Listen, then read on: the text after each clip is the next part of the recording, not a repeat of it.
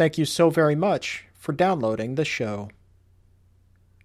My friend, we are living in a chaotic and distressing time right now. And we, as an organization, felt it would be inappropriate to simply ignore our communities, our friends, and our neighbors who are hurting so desperately. And so we begin today's show with a statement from Dr. Neal Barnard. These are sadly not unusual times. Racism is a scourge that is recurrent, continual, and we need to deal with it. With that in mind, I wanted to quote some comments from a great leader, and that's Borough President Eric Adams. He's the Borough President of uh, the Borough of Brooklyn. And on May 30th, he uh, wrote the following Last night, when I walked from Borough Hall to the heart of the protests in Brooklyn over the murder of George Floyd, I reflected on the pain I felt for him. And it's a pain that we felt again and again over the years as we watched countless Black people across the country fall victim to police abuse. Earlier that very same day, Borough President Adams joined the Navajo Nation President Jonathan Nez and me in a special program that was trying to deal with another scourge, and that's diabetes, taking a terrible toll in Indigenous people. And Borough President Adams was there that very morning. And if you don't mind, I'd like to quote to you what he said that morning. He said that what is at issue is more than just an eating habit, it's regaining our rightful place as people who understood the land and ate from the land, people who appreciated nature and understood the human connection we had. It's about regaining our right. We were fed food that destroyed us and who we are and took away the dignity that came from being healthy, intelligent people. Now it's time, I believe, and these are Borough President Adams' words. Now is the time, I believe, to regain our rightful place of being connected with nature, connected with our health. We should not be living with diabetes, heart disease, high blood pressure, and all the chronic diseases that are running rampant through our society. That should not be the legacy for our children. Let's regain our right to be healthy and to raise healthy children and families in the process. And I want to say, as a physician, it was a wonderful thing for me to hear Borough President Adams join with Navajo Nation President Jonathan Nez and me and others to call for an end to genocide in all its forms. And so, if I may, I'd like to share with you just a final thought. We and many others have issued statements to show our solidarity regarding the recent events. A statement of solidarity is not enough. The death of George Floyd at the hands of Minneapolis police on May 25th was more than an atrocity. It was proof that, that the continuing nearly identical scenarios of black men murdered by police officers continues unabated. And more broadly, it highlighted the fact that racism is endemic in our culture and it takes an ever greater toll. Racism cannot be cured. It doesn't go away. It can only be counteracted. Racism is a stench that exudes from human pores and it needs to be washed away every single day. And it takes every imaginable form. And our job as doctors and as human beings is to remove the stench of racism and the damage that it's caused and to restore dignity to make the very best of health available to everyone. Thank you very much.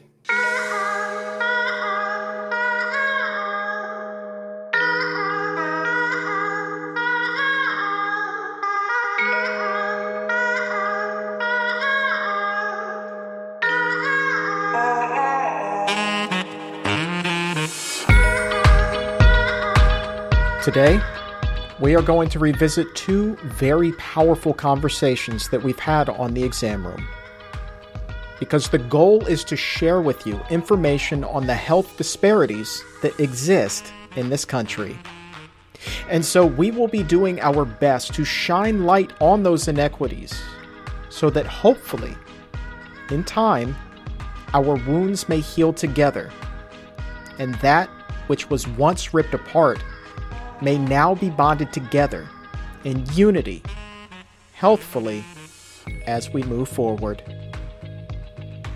Today, we are going to hear from Tracye McQuirter, author of Ageless Vegan, who so eloquently explains the challenges facing the African American community, both from a nutrition and socioeconomic standpoint.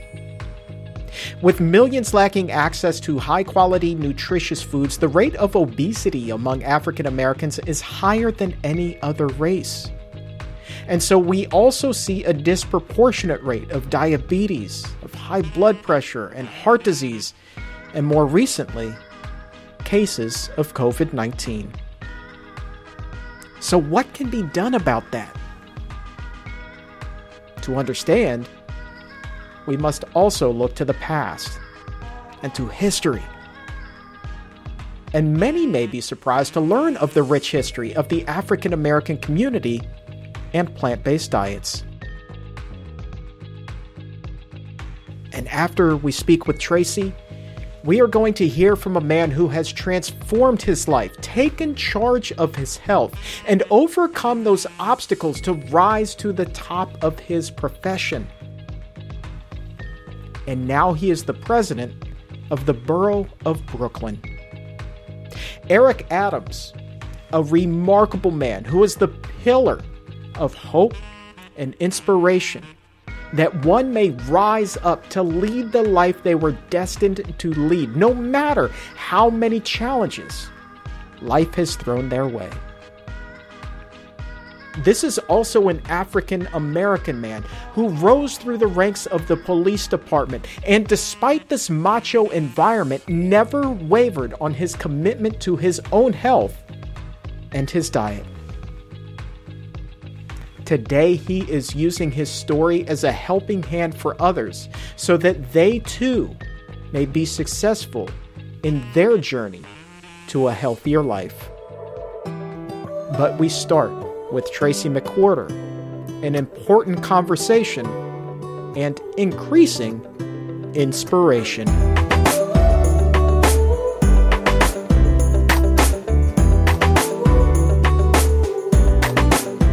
As we continue here on the Exam Room podcast, brought to you by the Physicians Committee with the weight loss champion Chuck Carroll, I'm really excited about this next segment. It is one that I've really wanted to do for a very, very long time. And now I feel like I have found the perfect guest to bring all of this to the forefront. It is indeed a very, very important issue, one that does not get discussed nearly enough. And so, with that, we welcome to the program a public health nutritionist, an author, and a friend of mine, I will say, Tracye McQuirter. Welcome to the exam room. Thank you, Chuck. It's great to be here. You are embarking on a campaign called 10,000 Black Vegan Women talk to us a little bit about what this program is. Yeah, so 10,000 Black Vegan Women is a movement. It's a program that I came up with to celebrate the 10th anniversary of my first book, which is called By Any Greens Necessary.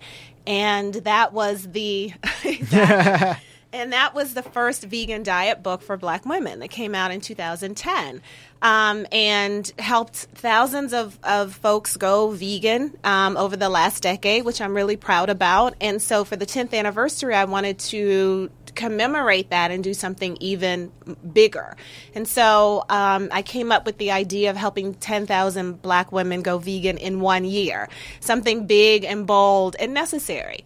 Um, and so that's really how this came about. And um, if folks are interested in going vegan and finding out more about it, um, I welcome them to come join us, come join the movement, and, and come go vegan with us this year. I'm I'm excited about this, and uh, you've been kind of rolling this out here on the month uh, during the month of February for mm-hmm. Black History Month, um, and we're going to get into some very interesting history here shortly. Uh, you and I were talking before we started rolling, and yeah. I, I, honestly wish that we were rolling tape on there because you took me to school, and I'm, I'm really hoping that, that that's um, where yeah, we're going to go absolutely. again here. Um, but uh, correct me if I'm wrong. Uh, the African American community is actually the fastest growing Mm-hmm. demographic for vegan diets. That's right. You probably saw the article, and, and um, a lot of your listeners and viewers as well that came out in the Washington Post just a couple of weeks ago, saying that um, African Americans are the fastest growing vegan demographic. About eight percent of African Americans are plant based, vegan, vegetarian, uh, as compared to three percent overall. Wow. Um, right, but this number, so that's that is um, what the latest Pew study says, um, and there's a Gallup poll that was also mentioned that sh- that shows that more people of color are vegan and eating plant based than um, everyone else. This is not surprising to me because of the way that I learned about veganism 33 years ago when I entered into this community. Here's that history part. You ready to go to school? Here we go. right into Here we it. go. So I was, um, you know, I went to college at Amherst College in Massachusetts, and my sophomore year, a Black Student Union brought Dick Gregory to campus, and we brought him to talk about the state of Black America. Instead, he talked about the plate of Black America and why we should go vegetarian. At that time, vegetarian was the umbrella term, right? But he meant vegan, and we didn't know that he had been vegan at that point in 1986 for about 20 years Wow. because of the practice of nonviolence during the civil rights movement. He was a right hand person to Dr. King, and he extended the philosophy of nonviolence to animals, right?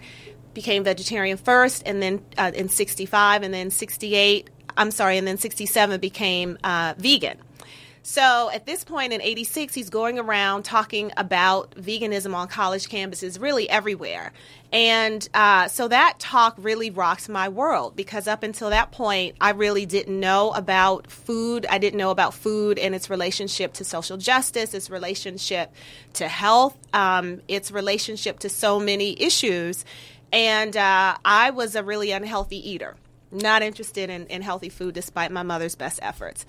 so I took my my uh, sophomore year away. The, the following year, I went to Kenya for the first semester. The second semester, I came back to DC and went to Howard. And when I was walking back and forth to school, I discovered that there was this large black vegan community right up the street from Howard. And so um, I was floored by this because, you know, this is literally in my backyard. And they had the very first 100% vegan establishments in Washington, D.C., in the nation's capital, period. And there were 12 of them at that time um, in the 80s. And in fact, at Howard University, there was a vegan food truck that had been there since at least the 1970s. Oh, hold I thought food trucks were a relatively new phenomenon as well. He had been there since the 70s. He was yeah. And and what's also interesting is that um, it wasn't just that it was this community by Howard, but there were other um, health food stores and community gardens, right, of folks who were um, promoting veganism and who were themselves vegan and vegetarian. So there was. Um, Soul Vegetarian that was started by the African Hebrew Israelites. And they had, up until recently, the largest vegan chain of restaurants in the world 14 locations. Um, there were uh, Nation of Islam bakeries. There were folks who were part of the civil rights movement, the black liberation movement, who tied social justice, health, and religion to the food that they ate. So they were starting their own establishments because they didn't exist in the city. So um, this is this is the community that I learned how to be vegan and vegetarian in, right? So after this lecture from Dick Gregory, I came home and you know, I'm immersing myself and my mother too in this community, and we're learning how to cook, how to make it delicious, affordable, the history of it. Um, and so I say that because, you know, it's important to start with the positive and the affirmative and to say that there has always there has always been a, a big river of black folks who have been pioneering veganism and plant based food in the movement. Next to this wider ocean of black folks who are omnivores and, and you know, hopefully will be eating um, healthier food with as part of this movement. But um, we've always done it, and we've always been leaders, and it's important to talk about that and for people to know that's that's I I enter veganism through black culture, Right. right? And so um, this is just this is just something that is not that is um, I share all the time because people assume that it's not that case that it, that that it's a white thing, you know, um, or that this is uh, this is we do these things in opposition to or in reaction to when in fact we're pioneers in this. Right, right. Yeah. Um, a lot of people would say that the same thing can be said of the music industry and so much of a part of the entertainment industry. Of course. I mean, yeah, just Yeah. Google Elvis and African American and you'll be like astounded by the things that you see. Yeah. Um, but I want to ask you about the point in time when you're being immersed in this because. Mm-hmm. You know, in any culture, recipes are just passed down by generation Yeah. Mm-hmm. to generation. Were you concerned that the foods that you had grown up uh, eating, like, were no longer going to be on the menu, or were you learning ways to eat these things now just Mm-hmm. using plant-based ingredients? Exactly. It was this, so like Soul Vegetarian is the example, is the largest vegan chain of restaurants in the world. They were taking soul food and making it vegan, right? Um, so I was a college student at the time, so I really wasn't cooking for myself at that point. I was, what, 19, 20 years old? So I'm learning, and this is years before the internet. So I was physically going to cooking classes, I was going to lectures and learning how to do these things, and, um, you know, learning where to shop in DC. So my learning to, you know, becoming an adult and learning how to cook for myself, how to provide for myself, I fortunately went vegan at that time. So my learning how to do that for myself was through veganism. Now I'm I'm my mother um, was divorced and I have two older sisters, so we I can't remember ever not cooking. So Right. I already knew how to cook Right, right. omnivore food. But now for myself getting ready to be out on my own as an adult, I'm learning how to do it in a vegan way. So I have been vegan all of my adult life. Gotcha. So this is you know my my foundation It's for the last yeah. 33 years. Yeah. yeah. Well, let me ask you this: so you're in that community. At, at what point did you then start to discover, you know, these other pockets of veganism, and you know, get involved in, in other aspects? You know, Mm-hmm. Right. Yeah. Because uh, now clearly it's not just limited to this little sect in, in DC anymore. Right, exactly. And so, um, I mean, you know, back then it was, it was, it was, you know, that community had such an influence on the city that when there were political rallies, you know, whatever the war du jour was, and there was organization going going on, political rallies and things like that, um, there was always vegan food served. When there were festivals, you know, DC is known for free festivals. you know, yeah, in the summer, spring and summer, there were always vegan food trucks. Like you did not have to bring your food. You know what I mean? So it so it permeated the entire city, um, even though it was not a big community compared to the rest of the city. You know, the influence was felt all over. Um, so when I um, when I went back to uh, when I went back to to college, you know, I went back the next year for my senior year. Um, that's a whole other story that I write about in Degrees Necessary. I won't get into that. Having to be vegan on my own and cook for myself. But when I came back to DC, um, I had a whole other profession as a museum director, but during my spare time, I was teaching cooking classes, vegan cooking classes, going around talking. And I started to look for other organizations that were doing this work. So I discovered the Vegetarian Society of DC. Um, later on in the 90s, Compassion Over Killing. You know, I, I worked here at PCRM as a public policy liaison for uh, two years, 99 to 2000, before I went to grad school. Um, so yes, I definitely was um, was led to search, seek out other organizations and become involved and, and active. Okay, Yeah, we've got the foundation. Yeah. All right, so we've got that. Now let's talk about the why, Okay. because this is this is super important. yeah, Um, what I know from my time as a reporter and what has since been solidified um, in my time now with the Physicians Committee is that in DC, where the city is broken out into what they call eight different wards, mm-hmm. the health disparities mm-hmm. between the most affluent wards mm-hmm. and the most underserved, underprivileged wards is staggering. I mean, jaw dropping. You're talking about rates of colon cancer, diabetes, like you name it. They are through the roof, you know, say in Ward 8. Mm-hmm. But then you come over here and it's like almost non existent. right, Why because it's that? affluence. You know, this is a this system, the food system, um, like every other system, you know that you can that you can name is uh, is based on white supremacist capitalist patriarchy. And the people who are most exploited by that are people of color, particularly black people, particularly black women, right? So you have impoverishment. Um, you have few resources. So wherever there is, you know, when it, when there is a system like that, food is going to be affected, just like any other system, the education system, the political system, um, housing. It's the same with food. And so Ward Eight, you have the highest uh, group of folks who have uh, who are low income, right? And so that is going to determine um, what is available to them in terms of what they can buy and what is available available to them to buy, right? Whether their grocery store is there. Um, I mean, it's by design. It's not. There's no surprise. But I also want to say that. Um, you know, this community that I was talking about at, near Howard in Northwest, that was a low income black community in Northwest. So we have been doing these things in low income black communities. But um, also, fast food companies in the 1970s began to target African American cities, African American communities, and urban areas.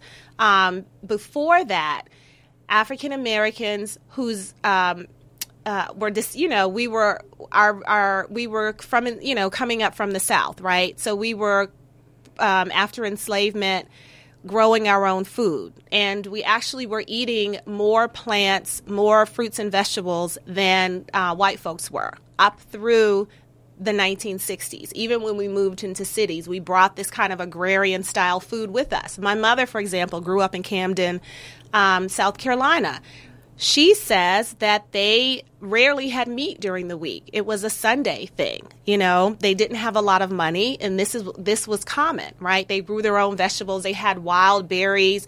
Her aunt had an orchard. I mean, uh, fruits and vegetables, grains were the primary foods that folks ate because for economic reasons, right? Right, right. So, um, when we started to when we came to the cities in these low income urban areas this is when we were targeted in the 70s by fast food.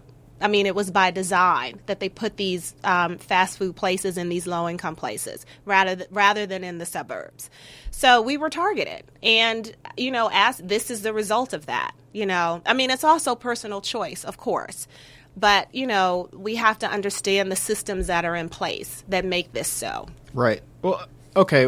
Let's have a let's have a real discussion. Uh, Yeah. Because sitting over here as a white man who has never considered himself to be a white supremacist by any stretch of the imagination. it's the system Eh, well, okay. eh, Well, help me understand the system. Help the listeners understand the system because when you say that, like I'm over here, I'm like feeling both a little bit confused and embarrassed by it. Like, what am I doing to contribute to this that I have no idea I'm even doing? Like, hel- help me understand here a little bit. Can you break that down? I can't simply? break that down in like five seconds. That's a whole other. I mean, you know, understanding. You understand that this system is set up for white men, and, and that's how this country was established, right? Correct. What has changed? How has that changed? Anything that people of color, primarily, and and you know, with me talking about black folks, anything that we have gotten, any laws and amendments, we had to fight for, right? Touche. Right. For sure. It doesn't. It did not change on its own, and this is.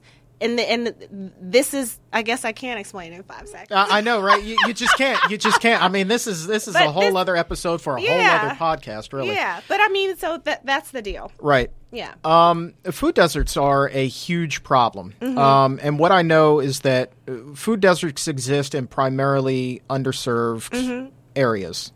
Um, I was just out in Arizona. And you want to talk about poverty? I mean, it Yeah. is poverty the likes of which you you could not believe on some of these Native American reservations. True. I mean, Yes. I, I mean, I was told stories of people having to organize bus trips just to go to a grocery store. Mm. I mean, they have these these areas that are the sizes of, of an entire state, mm-hmm. but there are only two or three regular grocery stores.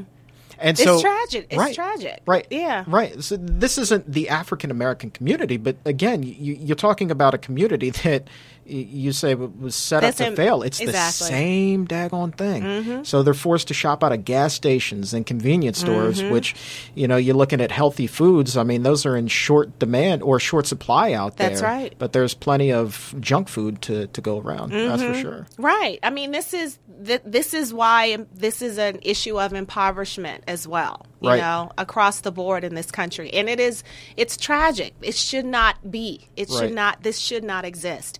And, um, you know, it's important to talk about that impoverishment and, and all of the communities affected by that. It's important to talk about the workers who work in factory farms who are exploited. It's important to talk about people who are immigrants who are picking the food that we eat, the fruits and vegetables that we're promoting, mm-hmm. right? I mean, there's a, there's a whole system in place, um, a food system that needs to be changed, that needs to be improved. Um, so there there are definitely layers to this. Right. Yeah. Well, let's let's bring it back to the African American community here. Okay. Um, let's talk specifically uh, about you know the, the traditional diet, uh, the soul food diet uh, of the African American community. Higher in calories, uh, a lot of um, fried food, correct? It's a it's occasion food. Okay. It's occasion food. So like whatever. So like um, soul food is you know is African American cuisine, great cuisine, right? right, right. Uh, uh, innovative cuisine. Um, and it is something that is eaten during celebrations mainly. So, family reunions, graduations, birthdays, weddings, funerals, all of that. But you know, folks are not having macaroni and cheese and fried chicken and uh, biscuits and you know cornbread and collard greens and potato salad every day. This is not everyday food. You okay. know what I'm saying? So that this is this is occasion food, right? right, right. Like every other culture has occasion food, right? And they turn out all the stops, and it's gonna and those when you have that, it's gonna be higher in fat, salt, and sugar, mm-hmm. right? Um, and it's going to taste good. yes, it is. yes, it no is. doubt about that. No question. As you know, and then but then there's also you know the fact that we're we are addicted to fat, salt, and sugar, right? So yeah. that's why it tastes good too. But um, so you so yes, it's a traditional cuisine, but it's not everyday cuisine. Gotcha. Yeah. Mm-hmm. Uh, okay. Let's talk about then. So the obesity rate. Mm-hmm. Correct me if I'm wrong. I mean, it's it's an epidemic across the board is the obesity rate higher absolutely. Okay. Absolutely. And you know a lot of people yes it is definitely higher and and particularly um, among african american women. And i actually I mean, obesity is, you know, is a, a, medical term, but I actually just say unhealthy weight because just because you're thin doesn't mean you're healthy, doesn't mean you don't have high blood pressure or diabetes or, you know, Great point. heart disease. So I talk about the healthiness the healthfulness of the weight.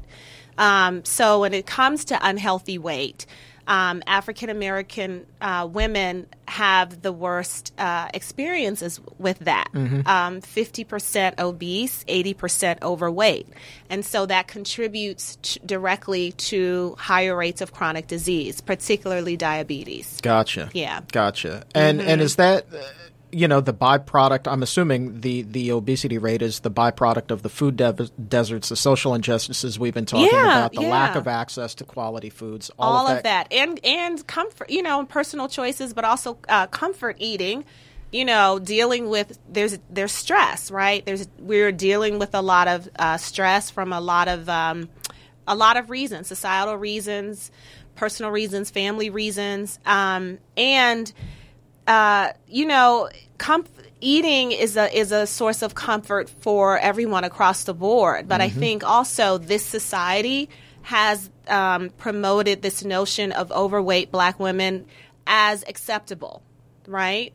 Um, and um, and then so there's so there's that issue, and then there is you know um, there is this notion of uh, thickness, right, and curviness in African American communities, which is great. Um, but when it becomes unhealthy, then that's an issue, right? right. Yeah.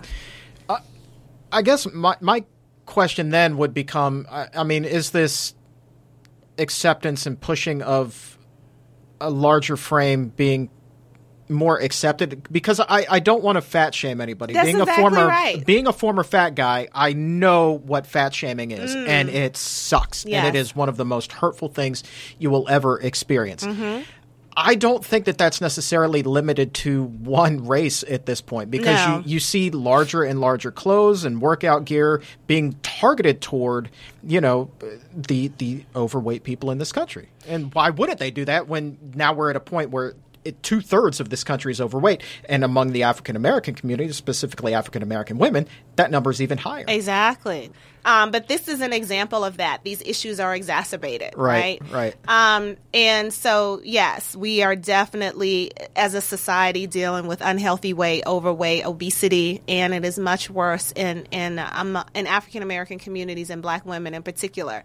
Um, and there's also the, something called oxidative stress, right? Okay. And oxidative stress, as I'm sure you know, it's it can be caused by external and internal factors, and Oh, it's basically premature rusting of the cells, right? So. Um, you can be stressed from um, things that you're eating. You can also be stressed from um, things that you're dealing with. It, you can, it can be racism, it can be sexism, it can be classism, it can be you know anything that's chronic and systematic Mm-hmm. and systemic, right? Um, that can that can wear you down. Right, right. And we know um, that that is one of the co- one of the reasons that African American women have higher mortality, infant mortality rates, um, and it and it plays. It's a factor in food as well. Um, it's a factor in um, what we eat, and it's a fact. It's a factor in um, how much we eat to deal with these issues. Because you know, uh, overeating is not seen as uh, problematic as doing other things, right? Right. Because everybody overeats. Yeah. Yeah.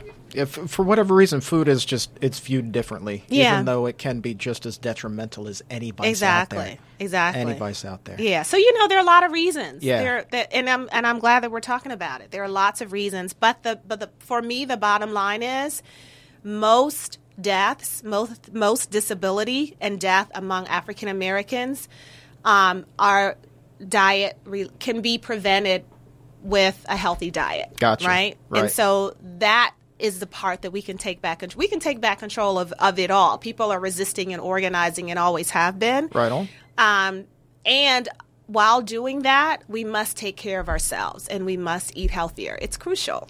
Well, let's let's talk about eating healthier. How you know uh, eight percent you said of Mm-hmm. African Americans are now vegetarian or vegan. Astounding number. Is there this openness and acceptance of it, or are a lot of people still just kind of like they have their wall up and they're going to eat the way that they're going to eat, and they don't want to hear anything about this? Ooh, plant based this, plant based that. Like, well, you mm. know, you experience that. It's some Oh, of yeah. both. But I think that, I mean, it's still, you know, it's still not a huge number, right? Right. Um, but part of part of it is um, younger people. You know, the fastest growth is among young people, and I understand that. I started, you know, I was introduced to it when I was in college. So, um, my mother starting in her 50s is kind of a rarity, right? Even though people do, most folks are are, are younger um, who are going vegan, who are interested in it, and also because of environmental reasons, we didn't have. I think the um, most of us were not aware of the effects between climate change and diet and factory farming until more recently. You're right. Yeah, and Yeah. so that is a big driver now, Right, right, right. right, and and rightfully so. Um, so yeah, I think that you know while eight percent is is much larger than three percent, it's still a small number. Um, and but I'm I'm glad to see that it's growing. You Yeah. know, yeah, for sure. And so, what do you do to kind of begin that conversation? Mm-hmm. You know, introduce it to even if it's not a young black woman, just a black woman. Maybe it's another woman in her fifties. You know, Mm-hmm. That's right. Maybe it's like your I mom. am now. You admit it, but you, I'm telling you, like if you told me you were 35, I'd be like, no question about it. well, we can. uh, When my work is done, leave. so, but, but, how do you how do you begin the, that conversation? I, you know what? I I try to meet folks where I just have a conversation, meet folks where they are, right? So I um because it's my profession, I'm just asking folks, are you interested in eating more plant-based foods? No, are you interested in eating healthier, in being healthier? here is what you can do. Right, right. Right? Because nobody wants to be unhealthy. I have yet to meet a mom who wants to raise unhealthy children. I mean, you just, you know what I mean? Yeah. They just, there are, there are just lots of reasons why they're not doing it. And so I just want to know what those reasons are and say, you know, well, based on that, here is what I have to suggest based on my experience teaching this, right? So is it, um, that we find out what's available in your community? Is it that we find out um, what's available at, at your kid's school? Is it that we find out, you know, how we can carve out more time for you to cook? Right. Is it um, that you need more recipes? Is it that you have no uh, that you had no idea that food was related to um, you know certain chronic diseases? So we so we talk about information. I mean, we talk about where you can read more about this, or or watch videos about this, or documentaries, read books.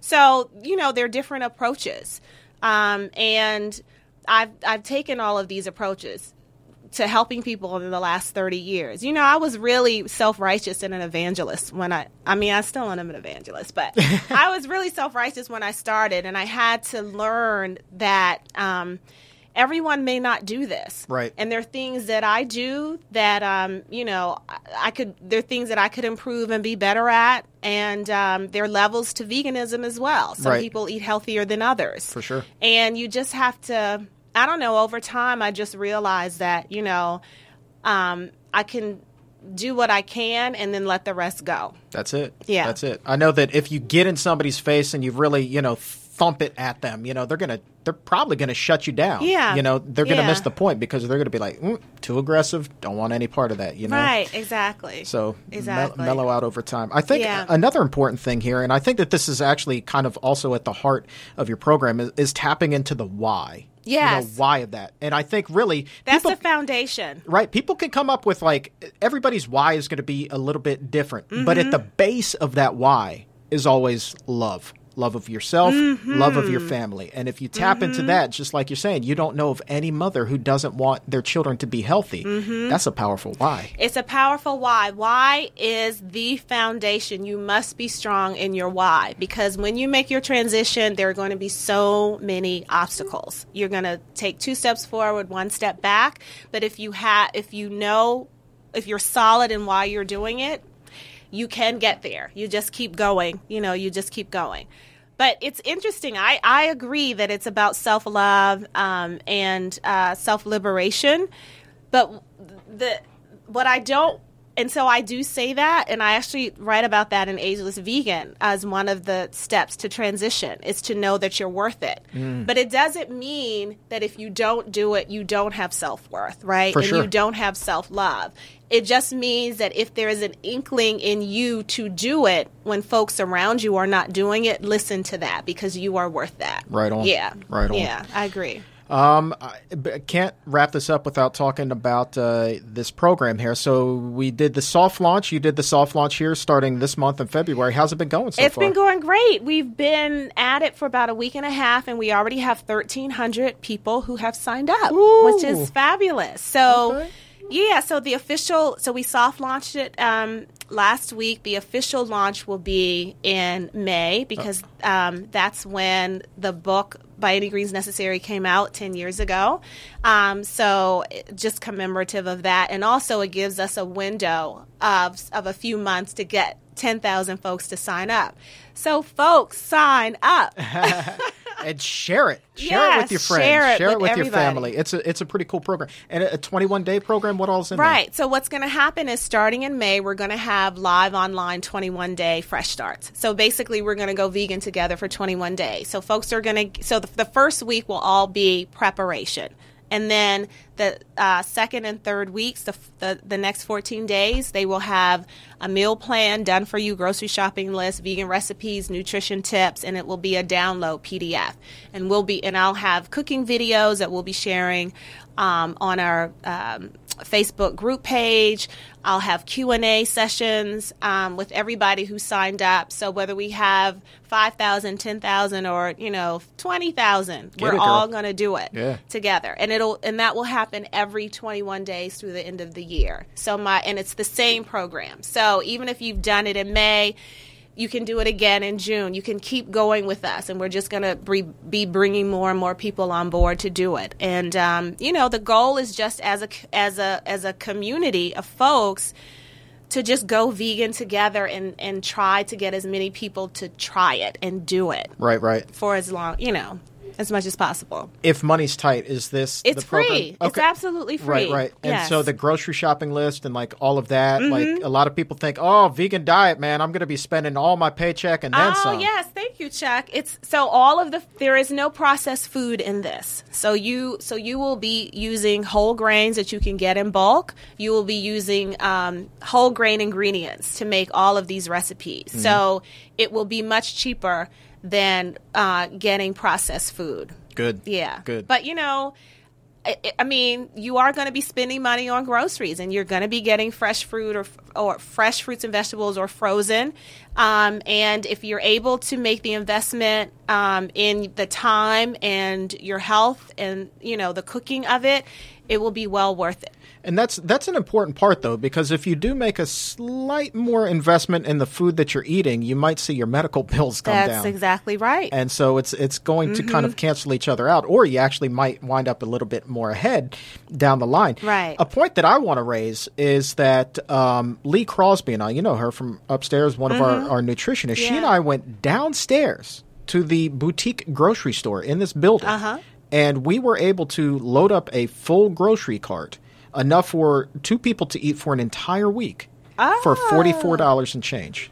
Really? Yes. That's fantastic. Yes. That's yes. so. Was it like you were getting grains and oh yeah, absolutely. And, I mean, yeah, like uh, like you were saying, like mm-hmm. things in bulk, you know, yeah. um, and then uh, canned goods, frozen things, yep. which also keep the cost down. Absolutely. Um, but then you and know, are still fine, right? Yeah, and, and, then also things that people still love, you know, oatmeal, peanut butter, yeah. staples like that, you know, and mm-hmm. and so you're not going to go hungry, and this is good food. It's not like you're going to be eating grass. No, it's really listen. We wouldn't be doing this if it didn't taste good, right? Testify.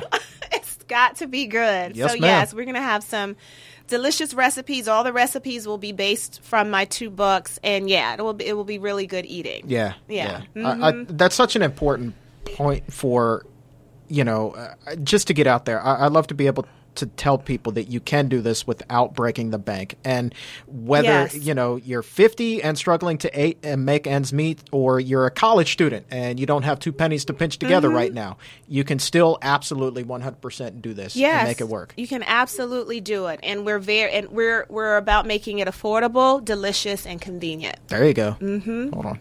I can't let you go real quick. Do you have a favorite recipe that's part of this program? Ah, we don't. We don't have to say the ingredients. Recipe. I know it's There's, always a tough question, right? It okay, sounds I'm so gonna simple. Give you two. Okay. The, the very first one is the pecan pie, but it's a dessert. Get it? the pecan pie, the, or the chocolate dream pie.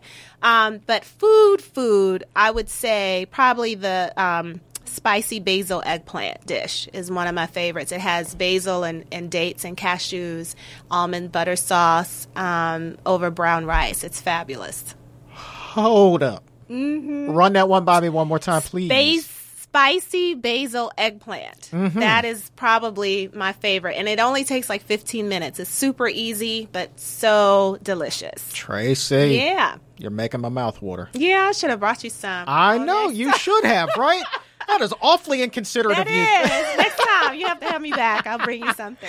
I oh, you got it. You got a deal. I, um, I, I, seriously would love to have you back and, and at least get an update on how yeah. uh, how things are going. Uh, so we're at thirteen hundred at the moment, um, but I think this thing is going to take off. You know, just I like a too. rocket. Like this too. is such a Thank such you. a cool cool thing. Uh, the website if people want to get involved, what is it? 10,000blackveganwomen.com. The number 10,000blackveganwomen.com. All right, so I'm going to put that out on all of my social media. I know it's all over yours already, uh, but we're going to get that out there. We're going to get you up to uh, 10,000. That's just phenomenal. Thank I you. think that this is such a such a great concept. Thank you so very much for coming on today. Thank you for having me, Chuck. Always a pleasure.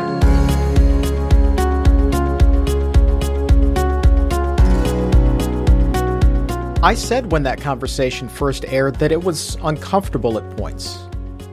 Because talks like that can be difficult. But we must all be willing to listen. Because otherwise, we may never move forward. Let's turn our attention now to a man who is inspiring thousands in his home of New York. He is defying the odds that have been stacked against him and charting his own course for health. After being diagnosed with diabetes, Eric Adams was losing his eyesight and nerve damage was setting in. But rather than let fate run its course, he began to plot his own course for health. At a time when African Americans are being diagnosed with diabetes at alarming rates, Eric was able to fully reverse his diagnosis by overhauling his eating habits and changing his lifestyle. Inspiration? That would be an understatement. He became president of the borough of Brooklyn in the city of New York, and his health success is helping to pave the path for countless others to follow in his footsteps and lead a longer and healthier life.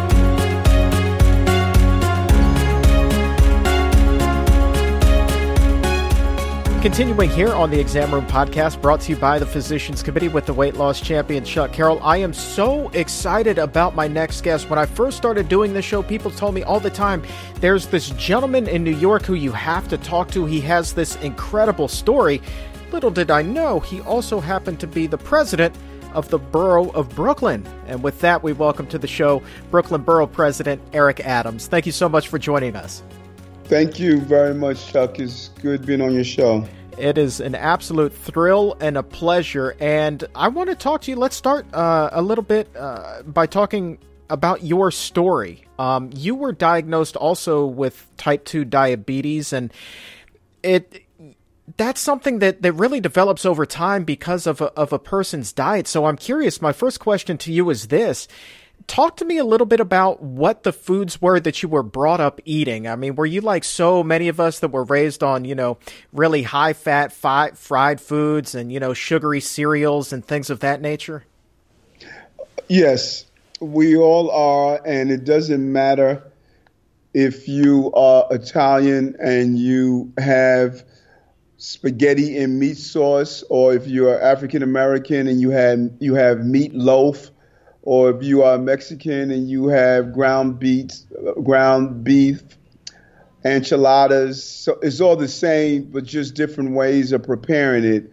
And so the high sugar, the high salt, the high fat, the high oil has always been the foundation of the American diet. And the desire and the need to consume meat is that you feel almost un American if you did not consume meat. People look at you funny and say, you know, what do you mean you don't eat meat? You're one of those. And so it was it was extremely uh, challenging uh, to come to the realization that the diet that we called American was really the diet that was killing us.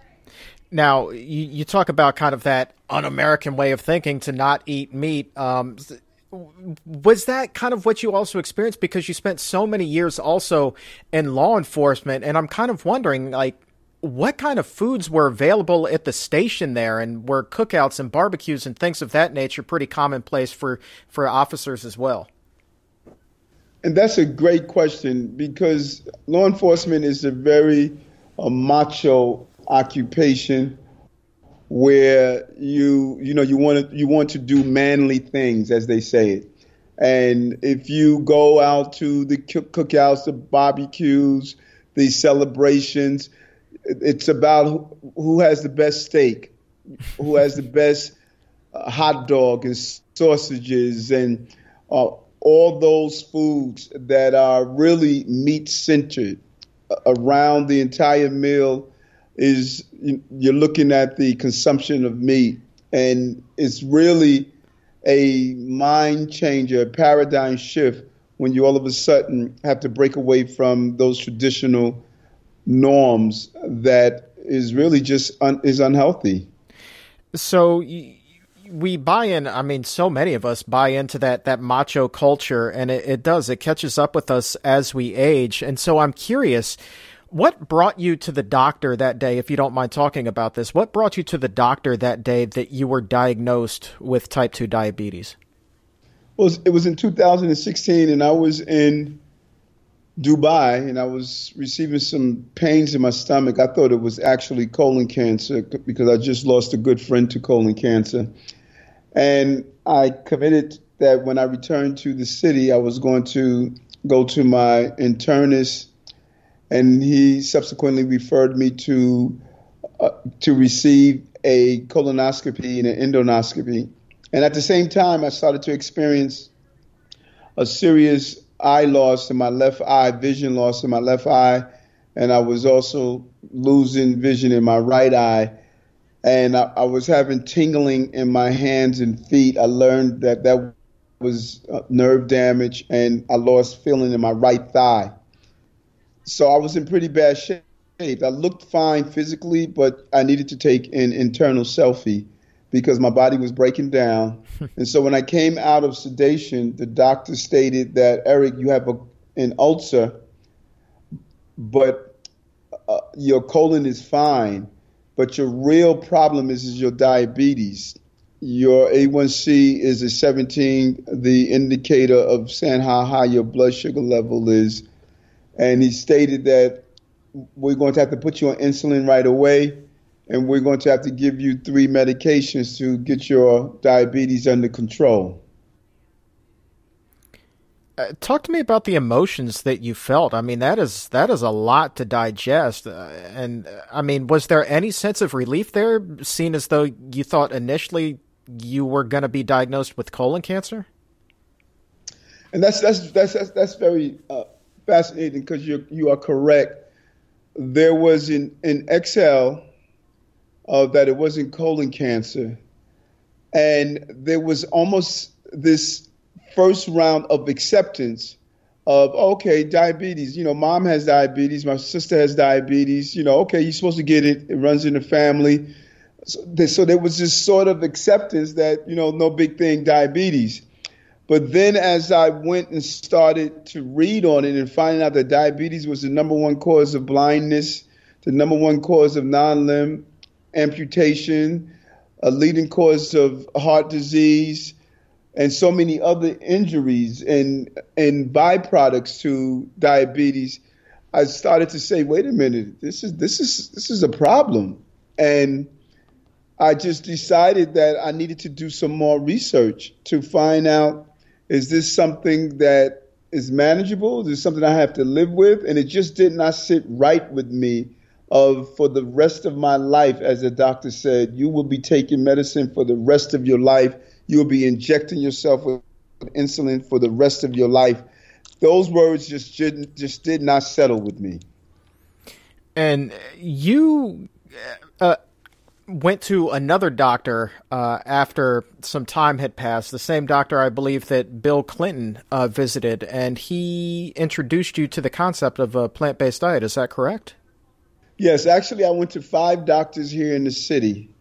And, you know, as the borough president, I have a great relationship with all my hospitals. So they referred me to the specialist. And what was very revealing in the meetings, not one doctor was able to give me the true reason that I was diabetic. Some said it was hereditary, others said that you eat too much carbohydrates. Another said you eat too much sugar. I just I just got all of these different descriptions, and I just refused to believe what I was hearing. And what led me to say something is wrong is that everybody was giving me different reasons for being diabetic. Mm-hmm. Now they were able to give me the symptoms, but no one was able to tell me why. When I went into their office and said, "Why am I diabetic?" the the reasons were changing based on which office I was in. And so I just went online and did something scientific. I Googled reversing diabetes. And all of this information came up. And Dr. Esselstyn was one of the people. He's, he treated Bill Clinton for his heart disease. And I started reading his information and cross referencing what I was reading. I came across a book by Dr. Greger How Not to Die and Dr. Barnard, Reversing Diabetes, and started reading, and it was just mind boggling. And so I called uh, Dr. Esselstyn and told him who I was and wanted to know if he would see me as a patient. And he told me to fly down to see him. And I did just that. And he told me that, Eric, if you change your lifestyle and do a plant based diet, you could reverse your diabetes. And I was all in. So, before you were doing this research and you were getting mixed messages from all of these different doctors, I would imagine that that was very frustrating for you because you couldn't get that straight answer. Here are these people who had spent years in medical school and have years of experience as a doctor, and they're still not able to give you a firm answer to that question of why. How frustrating was that to keep getting those mixed messages? It, it, it was. It was extremely frustrating. And just the thought of just walking out of the offices one at a time and sitting on the park bench and just trying to figure this out. So you can't get any clear answers. Is is this the script that you follow in life? You you you you, you get older, you reach your your mid fifties, you get diabetes, and you just start that spiral down downhill. I, I never figured a quote from Ronald Reagan once when he was diagnosed with Alzheimer's. He says, "I now start the dark journey to the end of my life." And I just ran through my head that, you know, is this it? Is this a script? And I just refused to surrender without a good fight. And that is why I said, hey, you, you're a former police officer. You're not a doctor, but you know how to do investigations and you know how to read. And so why not use those skills from your law enforcement to find out what are the answers to this question that no one else can seem to give you? Mm, the health detective. I like that. We're going to have to add that to your business card. so you you fly down and you see Dr. Esselstyn. Talk to me about that initial consultation, about that that meeting. I would imagine that in terms uh, uh of the emotional scale, this would have been a complete 180 uh, compared to the day that you were told that you actually had diabetes. So so true. He his presentation was thorough. He was very clear. The evidence was remarkable because, as I stated, I come from a, an entire adult life of going where the e- evidence leads you. Mm-hmm. And his evidence was, I was able to cross reference, I was able to see exactly. He was unwavering in his position. There were also some former patients who were there who shared their story and how their lives were turned around. I said, this guy is on to something, and I'm going to, if anything, I'm not going to surrender without a good fight. So when somebody makes that decision to radically change their diet, in your case to a plant-based diet, even though you know some of the foods that you've been eating your entire life are quite literally starting to kill you, eh, you know, there's still that little part of us that's like, man, I'm really going to miss, you know, uh, barbecue. I don't know how in the world I'm going to live without that pork barbecue sandwich. Did you have some of those? Like, were you dreading having to give up certain foods?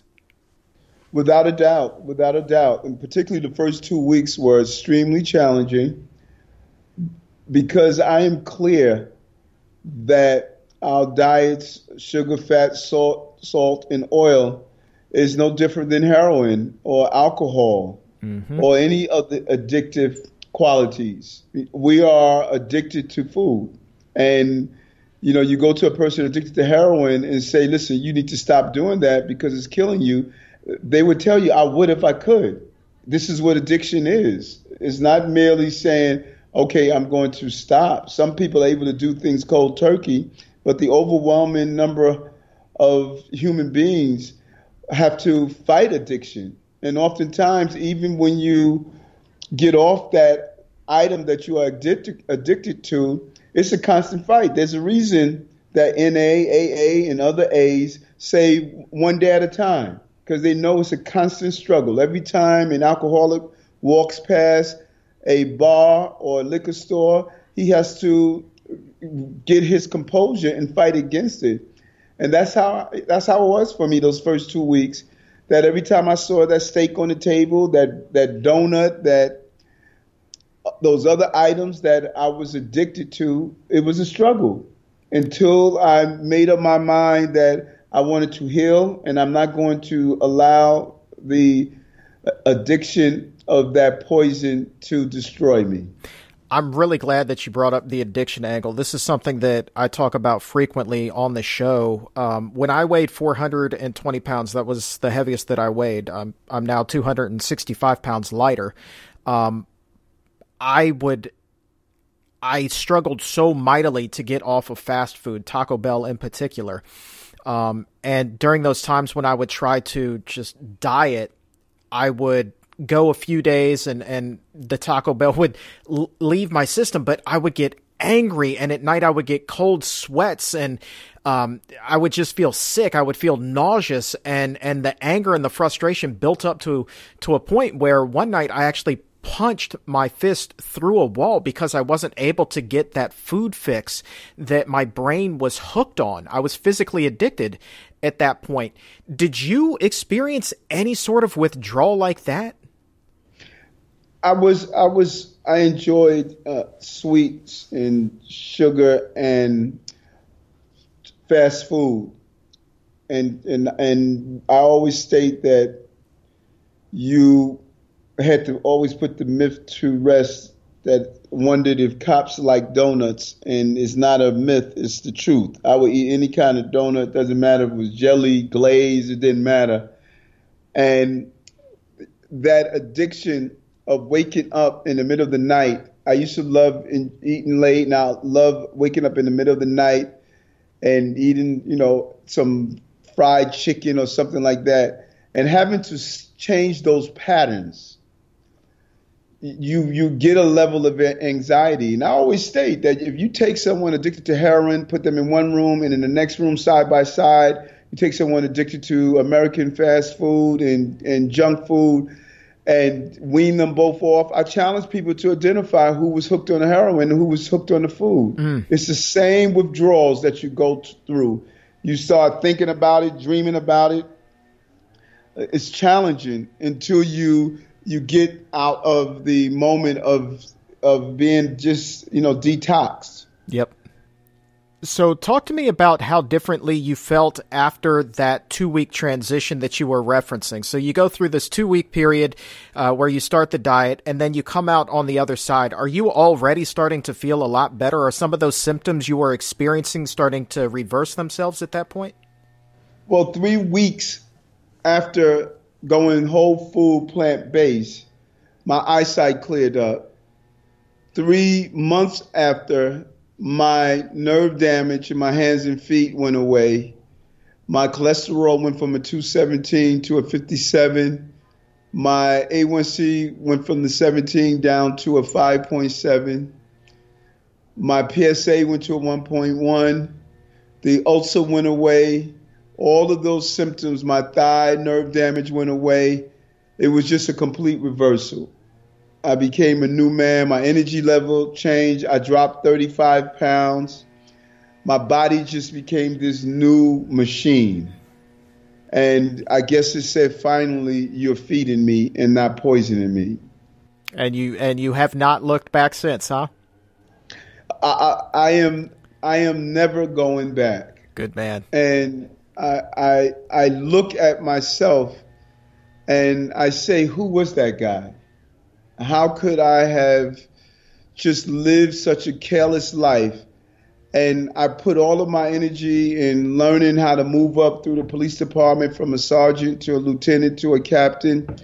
I studied hard to obtain my associates, my bachelor's, and my master's, and I ran hard to become you know, a state senator and the borough president. I spend more, more time on those things outside my body and I ignored the thing that I'm around all the time, and that is my body. I will never do that to my body again. I owed my body more, and I will never treat it in the manner which I treated it for 55 years. Now, I read an article where the author described your office as kind of a mini grocery store. Like, uh, there's health food everywhere in there. So I'm curious if you're not eating steaks now and the donuts have, have long since vanished, what is the uh, Eric Adams bodega, quote unquote, looking like today? Well, I, I have reintroduced myself to food, real food, and not fake food, and food-like substances. and I identify the pharmacy as being F A R M A C Y instead of P H A R. Every time I walk inside the supermarket, I'm making a decision that am I going to feed myself or poison myself? And I bring those good foods around me. I, I love uh, all sorts of beans from lentils to lima beans, pinto beans. They're a great source of protein. I, I enjoy making uh, burgers uh, out of my beans as well. I enjoy spices. People really don't understand that not only are spices great to make food taste good, but spices also are extremely healthy. And each Sunday I look up a different spice and I drill down on it to learn more about it, of all of the health benefits of it, from the turmeric and pepper combination to cinnamon to nutmeg and many of the other spices that we come in in contact with that are really great for our body. And I keep uh, steel cut oatmeal. I enjoy that a lot. Not only do I eat it for breakfast, but sometimes I would make a nice steel cut oatmeal dish for dinner while, while, while I would chop up onions, steel cut oatmeal, kale, some nice seasoning, mushrooms, and it is an amazing meal to eat late at night or in the evening. I enjoy pasta made out of lentils or black beans. There's some great pasta, and you can't tell the difference between pasta that's made out of processed flour. It tastes just as good, if not better. And so it is a combination of all of those different foods that you'll find around me all the time. I'm, I am never hungry. You should you should not be hungry because this is not a diet. It's a lifestyle change, and you should feel fulfilled whenever you're hungry, you should eat. I know that you have to run, so I, I, I want to make sure that we get an opportunity to talk about some of the programs that you've uh, initiated up in, in Brooklyn as well, because you're not just, you know, keeping this message to yourself, you're sharing it now with your constituents up there. Talk to me a little bit about the, the programs that you're trying to implement up there. Well, the, the greatest program I did was with my mother. She was diabetic for 15 years. She was on insulin for seven years. She started a whole food plant based diet and she in two months she was off her insulin. The doctor took off her insulin. And so that program means the most to me.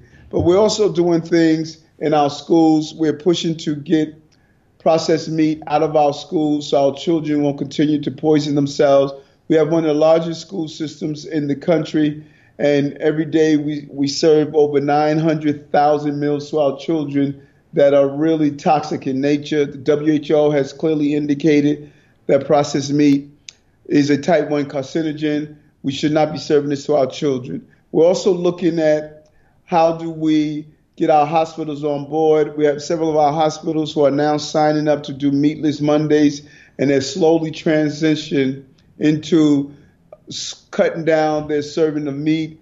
We want to get them where the St. Barbara hospital system in California, school or school system in California is, and not serving processed meat. We believe that needs to be done here. But my, my most exciting venture that we're doing is with Bellevue Hospital, which is one of the oldest hospitals in America. We finally got the city to agree to open a whole food plant based clinic so that when a person comes in with a chronic disease, Instead of giving them medic- medicine that's going to treat their symptoms, they're now going to use this new terminology in New York in medicine. They're going to reverse their diseases. And that is amazing because if we can do it here in New York, we can do it throughout the entire country. That sounds like the future of medicine to me. Obviously, I'm biased, but that just sounds amazing. Yes, I, I agree. Eric Adams, the Brooklyn Borough President, thank you so very much for your time today. It's been a real pleasure. I thank you. Be well.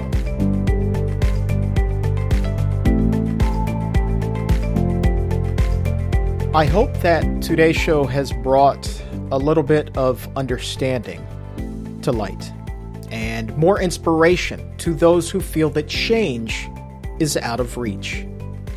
Because let me tell you something, just speaking on behalf of myself here, okay, change is never out of reach. It may not be easy, but we as a society can move mountains. And as individuals, we can undergo the most magnificent metamorphosis that one could possibly ever imagine. We are given one life to live, and it is up to us to live that life to the fullest, to the fairest, and to the healthiest. On behalf of everyone here at the Physicians Committee, I am the weight loss champion, Chuck Carroll. Thank you so very much for listening. And remember, stay safe, keep the conversation going, and keep it plant based.